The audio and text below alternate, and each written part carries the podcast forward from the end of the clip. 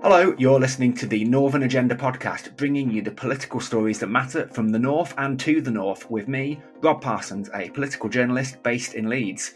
Coming up later, we'll be finding out what's happening in St Helens, where local leaders hope the creation of a multi million pound market will help stem the decline of the town centre and maybe even show how struggling market towns across our region can be restored to their former glory. But our habits have changed rapidly in recent years, so how will they make this new project fit for 2024 and beyond?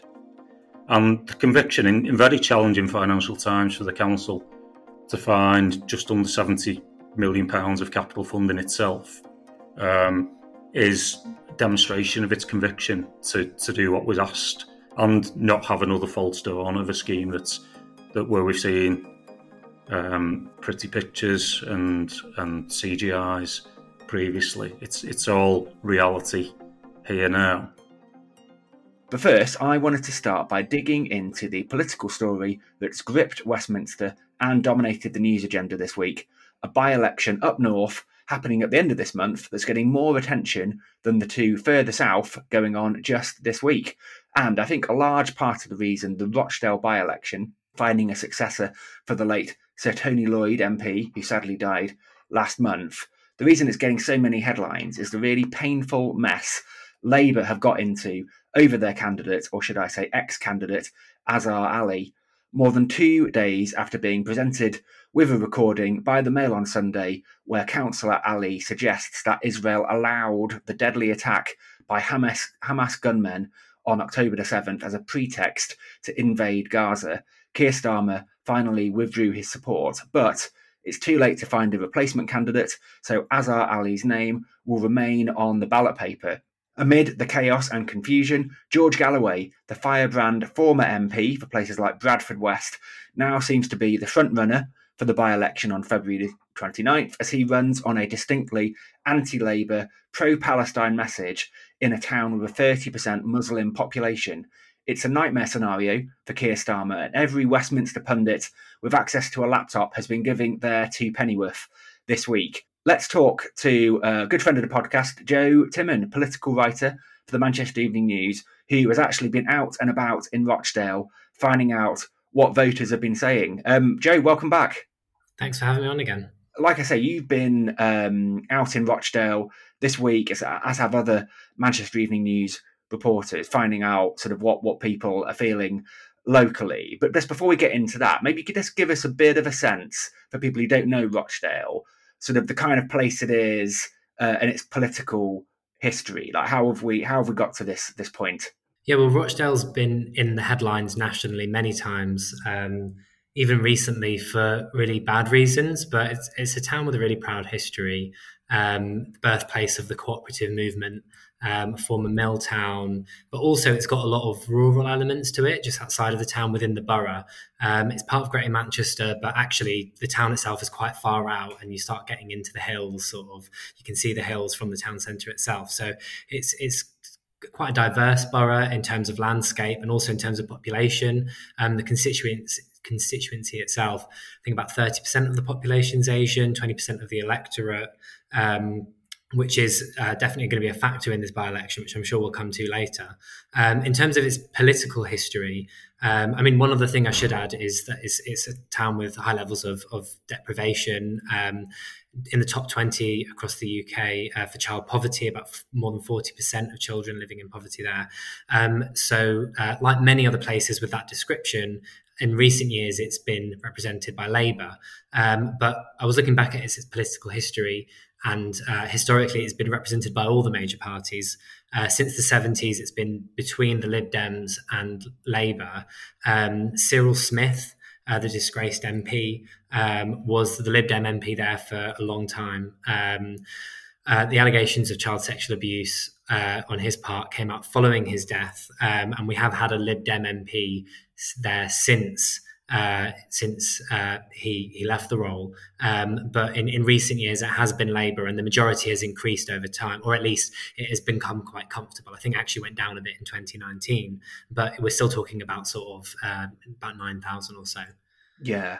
So we've all in, in in more normal circumstances, this would have been considered a pretty comfortable hold for Labour, um, but it, it's clearly turned out to be anything but that. So you were you went to Rochdale earlier this week, and I think at the point that you were there, there was a lot of pressure on Azhar Ali to uh, well for Labour to withdraw its support, but at that stage it hadn't happened. But I think it did happen a few hours later. But I guess you were still able to get a bit of a sense of what people locally were making about it. What what was the kind of feeling you were you were getting?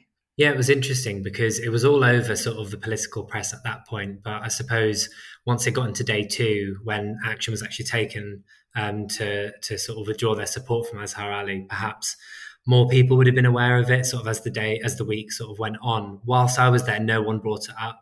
Um, really, except for one man who said the comments weren't anti-Semitic. He's just, uh, you know, apologising because he wants to protect his own position. Really, the fight that um, Labour had there was against someone who takes, in some respects, sort of much more extreme views quite publicly um, on on sort of Middle East affairs and has been known for doing that historically. George Galloway, um, who seems to have picked up support um, from uh, within, particularly the Muslim community.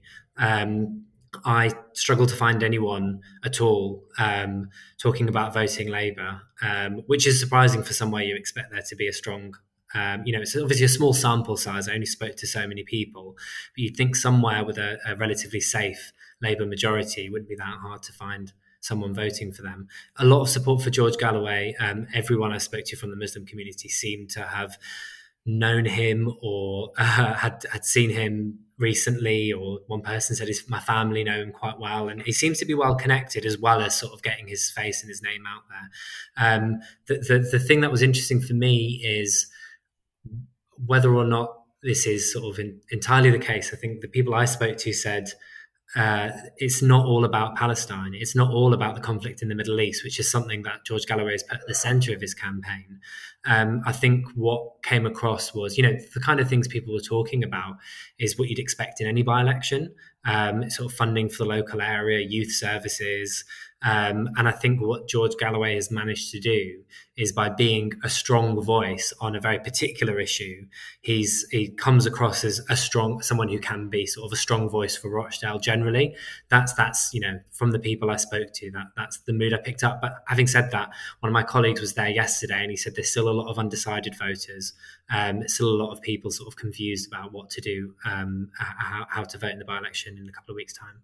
Yeah, I mean, I guess what George Galloway would ideally like uh, is for this whole by election to become a referendum on the situation in Gaza and Labour's stance on that. Obviously, Keir Starmer has attracted quite a lot of uh, anger from the Muslim community for refusing to support a ceasefire uh, in, in in Gaza. And like, if you look across the north, uh, it's not just in Rochdale. Like local councillors are quitting the Labour Party in quite large numbers because they're so angry about this and they're hearing what you know that what local residents are saying are saying to them. And uh, I see George Galloway, his campaign HQ is a Suzuki car dealership outside the town centre, and all his literature prominently includes the green, white, and red of the Palestinian flag. So he that he would ideally like this to be a uh, a referendum just on that issue. But I mean, are there other things that that local people care about there as well? I know there was a big, very uh, damning report into child sex abuse in Rochdale, uh, wasn't there recently? Yeah, and there's there's a candidate who's standing on on a platform sort of against uh, that that sort of stuff. So yeah, as you said recently, that there there was a, a report into um, the grooming scandal, um, looking back sort of around 10 years ago and before that. Um, and reports that came out uh, at, at, that time, um, you know, commentators were saying, you know, there's still an issue with it. So I don't doubt that it's on the mind of people, even if whether or not it's sort of purely a historic issue. I think it'll still be on the minds of a lot of voters. Um, the way that sort of local authority and the way that the police handled it, um, even if uh, you know that there have been changes since then. Um, as I said, there's, a, there's an independent candidate who set up a group, I believe, called Parents Against Grooming. So he's clearly um, passionate about that issue. Um, but but to be honest, the people I spoke to it, the kind of issues that came up were the kind of things you'd expect to come up in a town that has a lot of poverty, that has sort of uh, faced the brunt of austerity over the last sort of decade and more. Um, as I said, youth services have come up. Um, it came up when I went there three weeks ago, uh, when they first sort of went j- just after Sir Tony Lloyd died. Um, people weren't even aware there was going to be a by election. It was the first thing they brought up. That's the kind of thing that they want an MP to do to, to um, give young people in the area something to do. And, and they would refer to sort of the lack of investment in the area. So it is interesting. You're right. George Galloway has put um, P- Palestine and Gaza at the center of his campaign. But in many ways, I think um, he's it's it's a campaign against Labour more broadly as well. Um, people were telling me that they're no longer voting Labour because of those other issues as well. You know, where's the opposition to the cost of living? Where's the opposition to people having to use food banks? That's the kind of thing that people were saying. And so it's it wasn't you know that that's the big sort of headline issue that I think has probably helped him gain a lot of attention and you know that's that's probably why he is putting the flag on on his uh, the Palestinian flag on his leaflets. But I think it's it's it's um, you know there's a bigger issue here as well that he's playing into.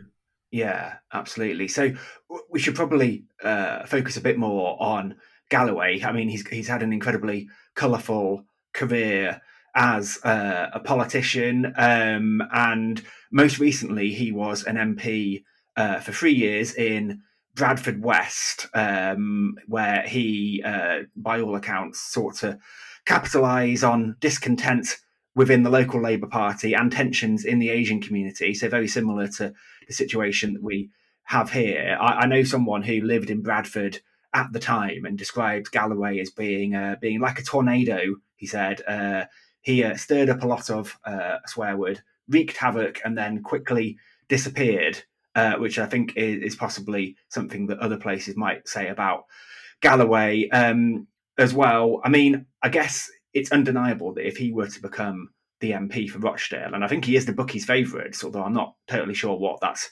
based on, he would get a lot more attention in the media. Uh, there'll be a lot more mention of Rochdale in the national news than there might otherwise have been. But I mean, what what sense have you? What, what have you heard about from Galloway this week that kind of gives you a sense of what he's focusing on?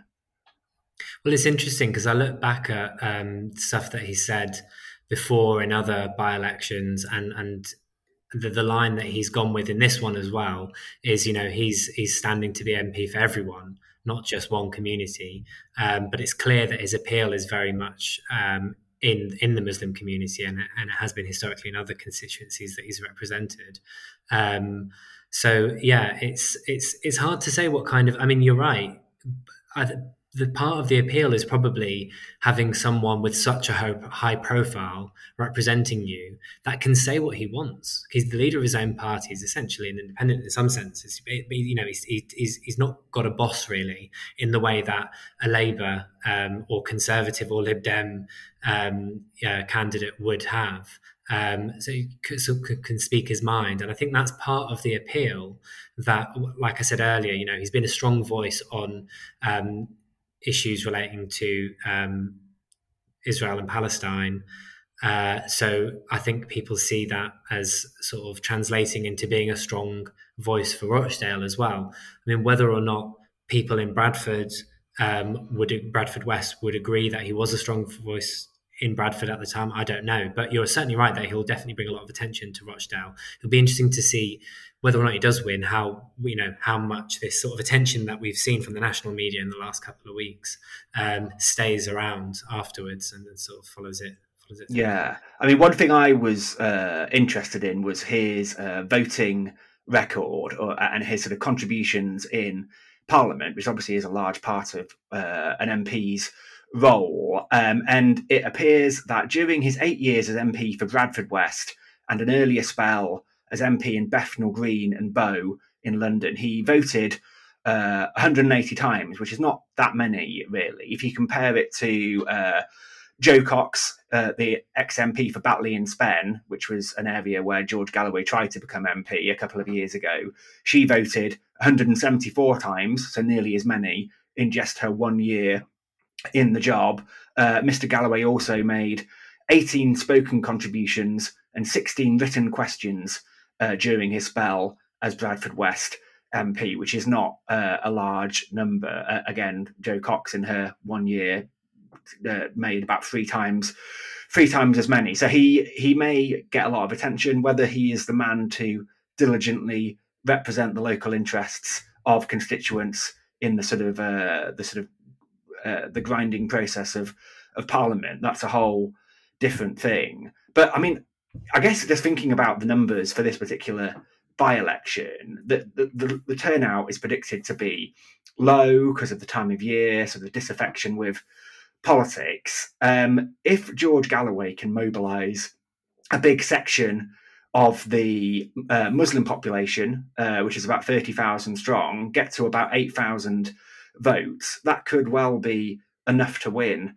in uh, in a low turnout. So you, you, can see perhaps why he's he's he's operating in the way he is. Um, but Jo, there are some other interesting candidates that we ought to know about in this by election, aren't there? Tell me about uh, Simon Danczuk, the former MP for Rochdale, who's back in the running.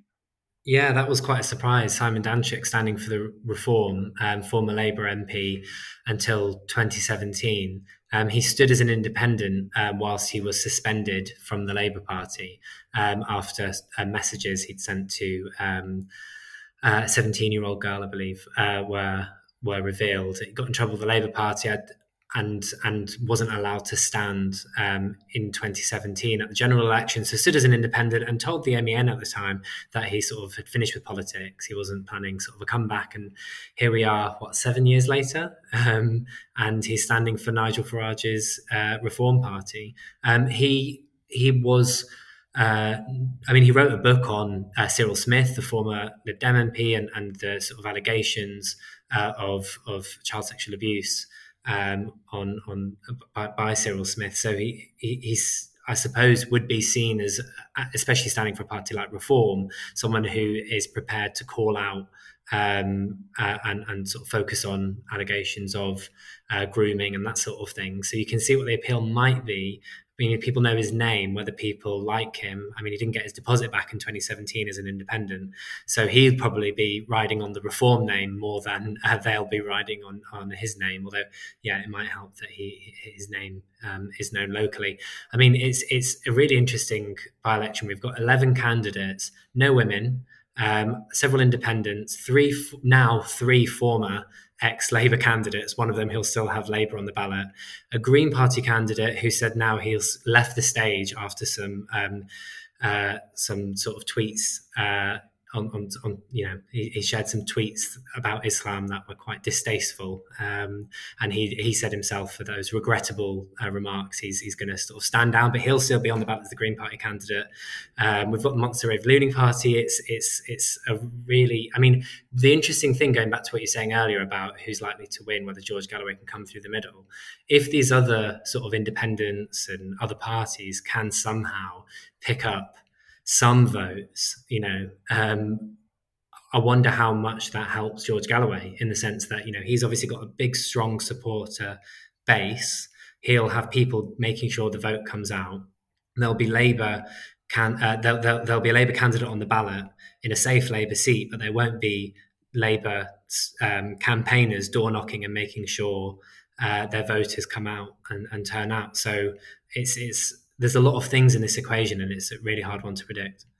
Yeah. Now, I guess a large part of the reason why this has been getting so much attention is, uh, you know, it, it's a, a, relatively rare opportunity for the uh, the right wing sections of the media to really give Keir Starmer and Labour a good kicking uh, over over this issue. And um, I mean, just thinking about it, whoever has leaked this recording to the Mail on Sunday clearly wants to do, or clearly wanted to do, as much damage to Labour as they possibly could. It looks like it came from a meeting late last year uh, where these comments were made, but it's only emerged uh, in the public domain when it's too late for Labour to choose another candidate. So the absolute worst possible scenario um, from their point of view. It will be very interesting to see who Labour pick as their candidate to fight the general election, which is coming later this year. Uh, you, wonder whether it will be um, Paul Waugh, who is the uh, former chief political commentator for the i, uh, Rochdale born and bred. He put himself forward to be Labour's candidate, but was beaten by Azhar Ali, obviously before these um, before these comments surfaced. We don't know what Paul Waugh's intentions are, but he might be seen as a much less controversial figure. Um, interesting comments also I've been hearing today from Andy Burnham, Mayor of Greater Manchester, who was at the launch of Azhar Ali's uh, campaign last week, again before the comments surfaced, and he was telling um, BBC Radio Manchester today how the people of Rochdale have been let down by Labour's handling of the whole thing, uh, and that people in Rochdale should be should have been entitled to expect better from the Labour Party. So, I mean, how for you, how damaging has this whole debacle been for for Labour? Yeah, it's interesting because, like I said, when I went there on Monday, obviously before the Labour candidate was suspended, um, the, no one really spoke about the sort of comments that had been uh, leaked to the Mail on Sunday. Um, and if anything, you know, as I said earlier, they were fighting. Labour was up against, is up against, was up against um, uh, someone who sort of held probably more extreme views than that. Um, so I don't think actually those comments would have been that damaging in Rochdale had he stayed on it. Obviously, the reason that the Labour Party took the decision was because of the impact it could have um, elsewhere in the country, not least in constituencies with um, a big Jewish population, um, but just generally across the country. Because you know, I don't know if it was the reason that a lot of people left Labour in 2019, the anti-Semitism scandal, but it certainly put Labour in a bad light for everyone. There were obviously people who were really concerned about that issue, particularly. But um, you know, having said that, he's changed his party. Keir Starmer needed to show that um, you know he'd rooted this out, which you know from the, the, the recording itself, you can see there's clearly an issue in parts of the Labour Party still, um, and and obviously he's still getting criticism despite having to take what he described decisive action for not acting fast enough. So I think I think it is damaging um, even for those people who aren't necessarily motivated to vote based on whether they think the party ho- holds certain views on Israel or Zionism, or, or, whether it's you know any elements of anti-Semitic at all. Um, I think it's a damaging look still for Labour nationally, but in particular in a, in a, yeah seats with Jewish with with high Jewish populations. Yeah.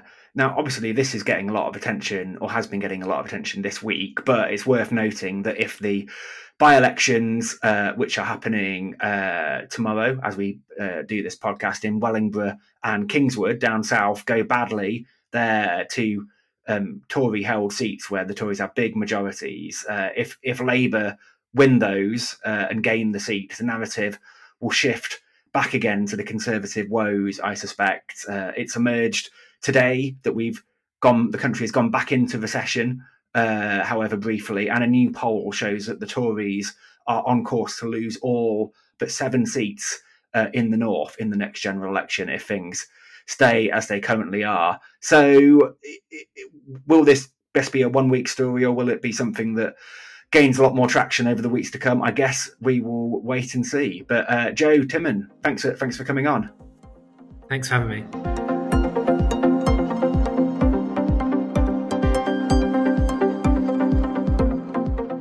In the North's big cities like Manchester, Newcastle, Liverpool, and Leeds, the last few years have seen huge amounts of regeneration, transforming them beyond recognition. The changes come about on the back, in many cases, of private sector investment, ambitious political leadership, and funding interventions from local and national government. But what about our region's satellite towns? And smaller cities, many with a proud tradition and history that stretches back to before the Industrial Revolution, with town centres that in many cases have gone into decline in recent years, thanks in part to the rise of retail parks and online shopping, isn't it about time they were brought up to date too to meet our changing demands?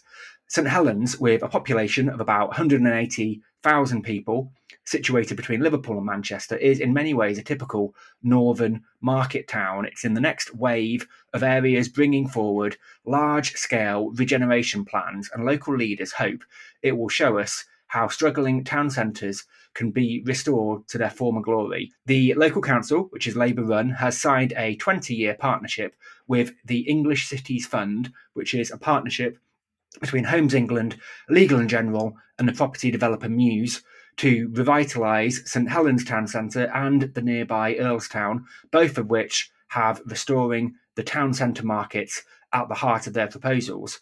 In St Helens, the existing St Mary's Market, which has seen footfall rates decline for years, will be replaced, it looks like, by a brand new building which will act as the hub for the town centre. So let's find out all about it with a senior official from St Helens Council, Sean Trainer, who is Director of Strategic Growth. Sean, welcome. Yeah, good afternoon. Yeah, thanks for having me along. Before we talk about the project itself, perhaps you could just set the scene for us a bit by just describing the role that the market, uh, the local market, has played in St Helens and Earlstown historically, and how also those markets have been doing recent years. Because you know, across the north, local markets have had some quite difficult times, haven't they? From a St Helens town centre perspective, um, it's been around the the market um, market sheds originally in 1843, um, and then we had our first market hall in 1850 and then a covered market in 1889. So a long, long time. So they have survived. I think that's one of the key messages. Um, and there have been lots and lots of retail patterns and economic changes during those times. And and, and obviously we've experienced some of them of, of late. And you've mentioned the challenges that the current St Mary's um, market experiences. And I think certainly one of the, the fundamentals there now, and we're down to about 25 stall holders there, which is a significant reduction in what we've had in the past. I'm from St Helens myself. I was brought up. I absolutely fondly remember the market, um, which has moved locations a couple of times in my lifetime, um, and fondly remember those times a, a, thriving, bustling market. And I can refer back to certain shops and certain goods um, that I that I bought. Clearly, lots have happened um, just in, in my lifetime from an economic perspective. But the, the key thing is from a from a from a market um, perspective that location is is everything really for, for them. And what we've realised is that when St Mary's Market moved from its former position um, circa 20 years ago, um, it was out of the core centre for the town centre, and clearly that's been a detriment um, at that time. So one of the key motivations for us in the Phase 1 regeneration scheme with the English Cities Fund is to move it right into the heart and the core of the town centre, and it will be the anchor of Phase 1 developments there. Tell us a bit more about the thinking behind what you're uh, proposing, both in St Helens and in Earlstown. I mean, how how do both of these markets sort of fit into the northwest uh, economy, and what challenges are you hoping that the creation of these new markets will will sort of help help help solve? So effectively, the St Helens borough has got two town centres: the St Helens town centre, which I touched on first, um, and the secondary town centre of Earlstown is a traditional market town in itself. St Helens as a borough um, emerged really from the Industrial Revolution. It really played a, a significant part in that. Whereas Earlstown has almost always been that traditional market town. It's had a, a market established for over 700 years in Earlstown. So rather than the, the newer town of St Helens, Earlstown, which was part of a unitary district council previously, has had its markets around for, for a long, long time. And Earlstown, really, at the core of it, is that thriving market town. It's what it's predicated on. Um, and it's very different feel. It's an outdoor market. It operates um, two days a week, um, a, a, a, Friday market weekly, and then a, a flea market on a on a Saturday. Um, so it's open open air currently um, conditions. So very much different from the shopping centre feel that, that St Helens has, and very much a, different clientele and a different feel in there. But it's again, it's right right at the core of Earlstown Town Centre, um, and that's really where the the sort of people are very proud of of that function it's so critical to the success of Earl, Earlstown. So it's a completely different approach to the two town centres. Both are being improved um, with our partners English Cities Fund, but a very different approach in in Earlstown. Completely different character, set in a conservation area as as well. So our approach to each is different. So I'll go on to explain a little bit about about that um, and the distinctions there. So for Earlestown, our approach is an upgrade as part of a levelling up fund round two success, a physical upgrade to the look and the feel of the market square um, in Earlestown. It's a wonderful asset as it stands, um, but the look and feel of it can certainly be improved by by the capital investment that we've secured.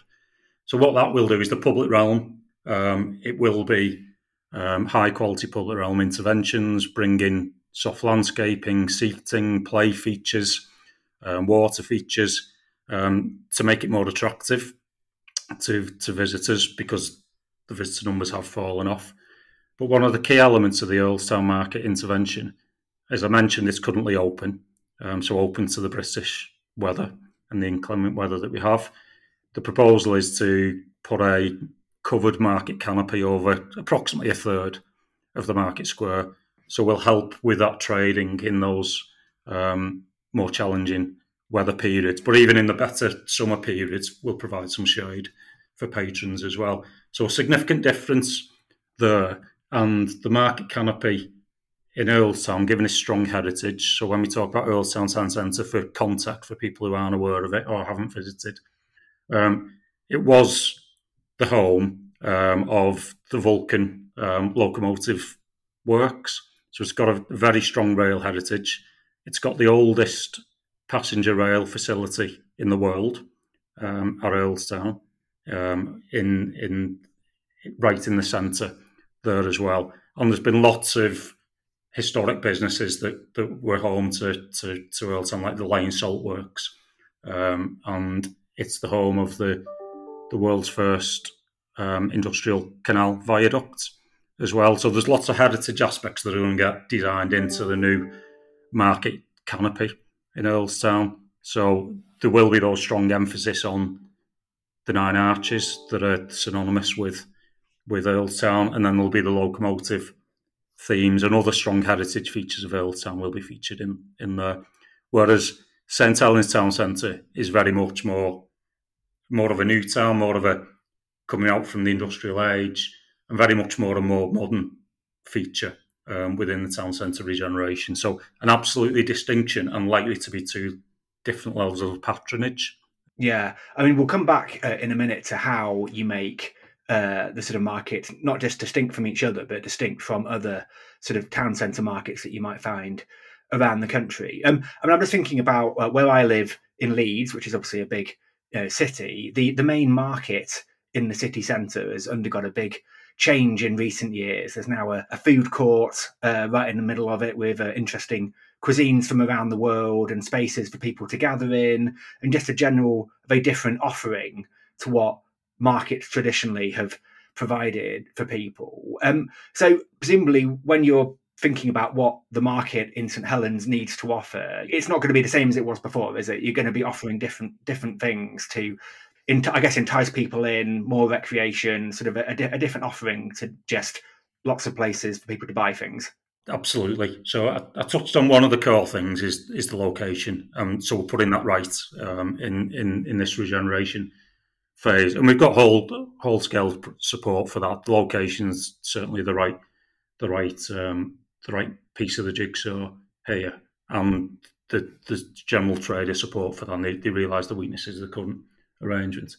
Certainly, what we what we are able to do is lean on the experience of our development partners, but also learning from our near neighbours. We've seen the new market developments, market hall developments that have happened in Warrington um, we've seen the South uh, an initiative in Southport. We've seen the huge success in Chester Market, um, and its move from its former home into the into the into the new um, facility there. And, and, as you say, very much a, um, a different and a variety of offers in there. Very much um, food and beverage, food court, food hall basis, some leisure elements, the performance spaces, um, areas that are, are, bookable for communities or for workspaces um, as ancillary to the traditional market trading. But essentially, a meeting point is the is the key element for the market hall.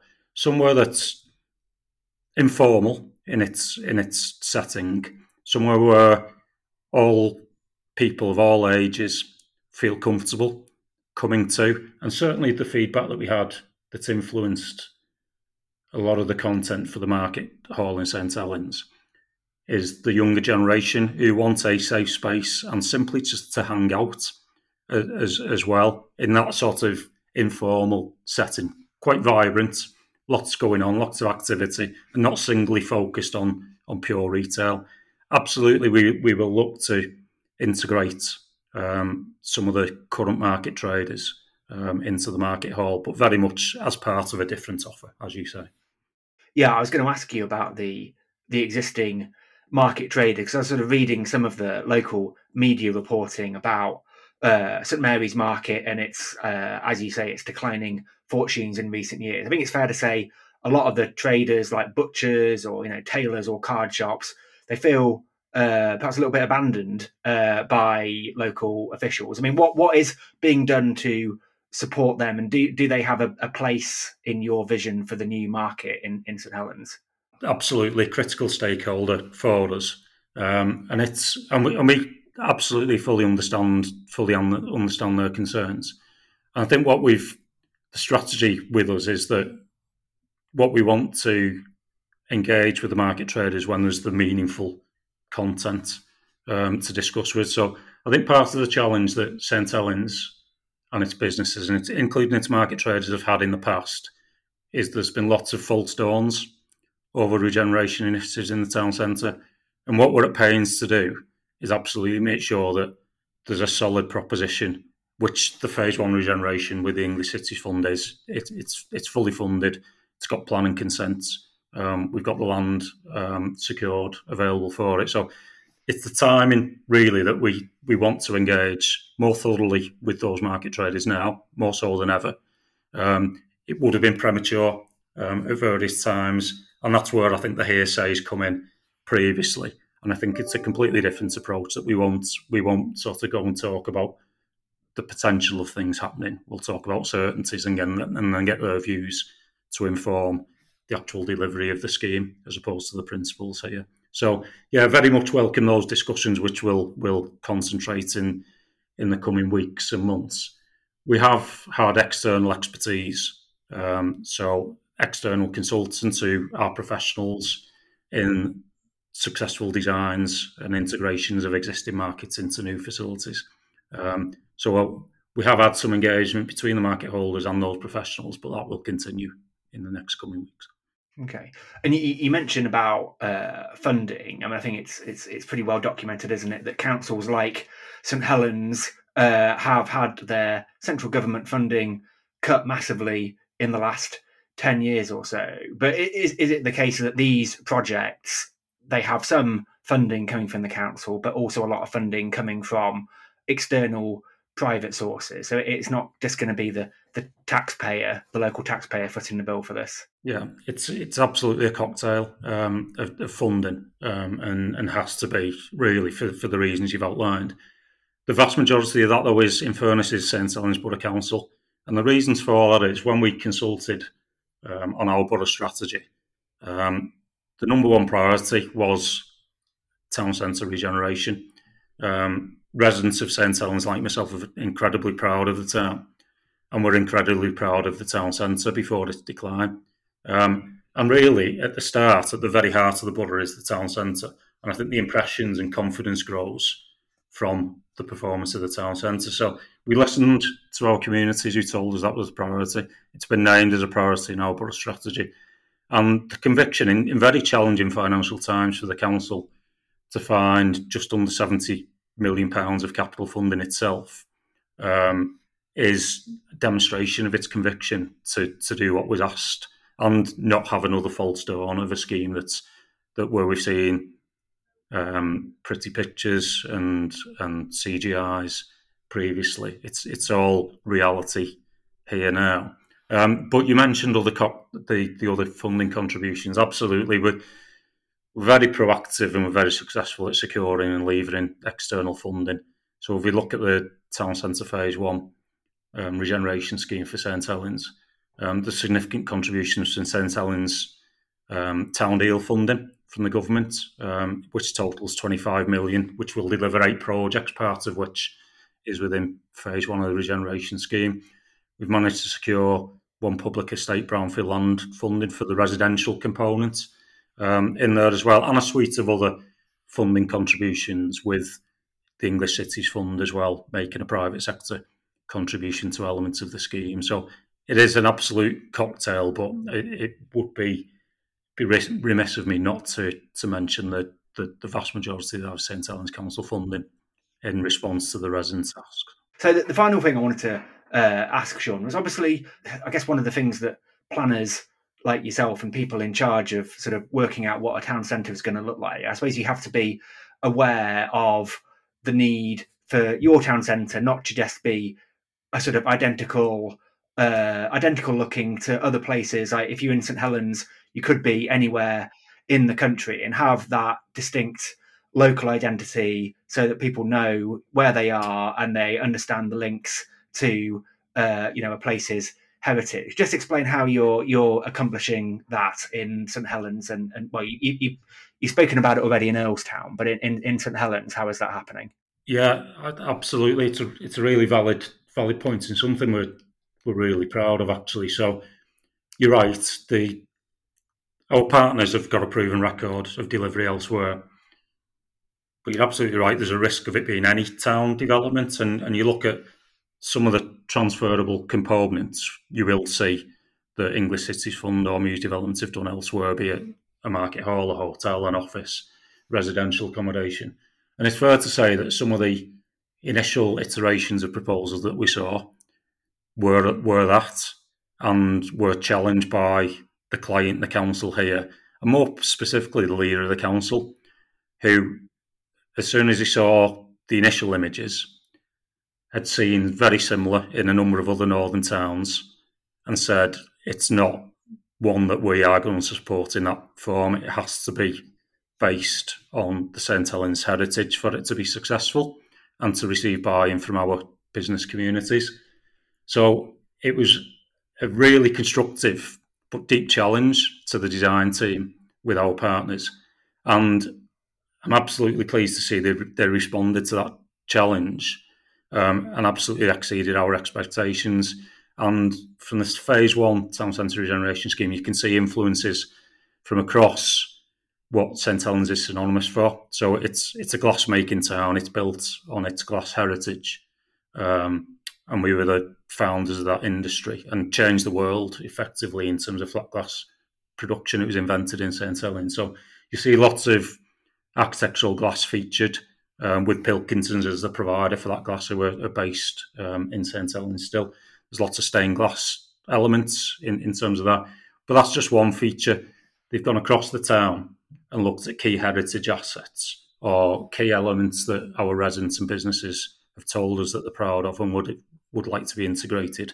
So we can look at listed buildings from Pil- former Pilkington's headquarters, um, which is the the the um, the Alexandra Park building that towers across St Helens. There's elements of, of key distinctive elements of that that are brought in to the office and hotel elements. The market hall, the original market hall, um, dating back to the 1800s. We took inspiration. We've gone through the archives and some of the profiling of the structure um, has has taken inspiration um, from those as well, and the key pockets of, of elements that the sounds um, proud heritage reflects. So anyone who looks at the plans will be able to to spot those. And then some of the key ones I, I fondly remember as a child from the 1980s indoor shopping centre, the Hardshaw Centre, that will be demolished this year. Um, I'm sure every child that was brought up in that area in St Helens remembers a um, a child's play equipment, KES, um, Kid Eating Snake for short. Um, and we are looking at bringing back that feature in a modern twist um, into the market hall and, and the adjacent area. So when I looked at the social media around our extensive engagements, probably the number one ask was to bring back the kid eating snake or a modern equivalent of. So that is absolutely going to feature prominently in there as well. Wow, exciting! Well, uh, I think that will be uh, certainly make you distinct from any other town centre market. Not many have a kid eating snake. That's uh, exciting times indeed. Well, um, Sean, thank you so much for telling us about what's going on in St Helens and Northtown. Thank you for listening to the Northern Agenda podcast. And don't forget, you can subscribe to our daily newsletter at thenorthernagenda.co.uk. It's more important than ever for Northern voices to be heard. The Northern Agenda is a Laudable production for Reach. It's presented by me, Rob Parsons, and it's produced by Daniel J. McLaughlin. If you enjoyed this episode, please subscribe to The Northern Agenda wherever you listen to your podcasts, including Apple and Spotify. Also, check out the other Laudable podcasts. See you next week. Bye bye.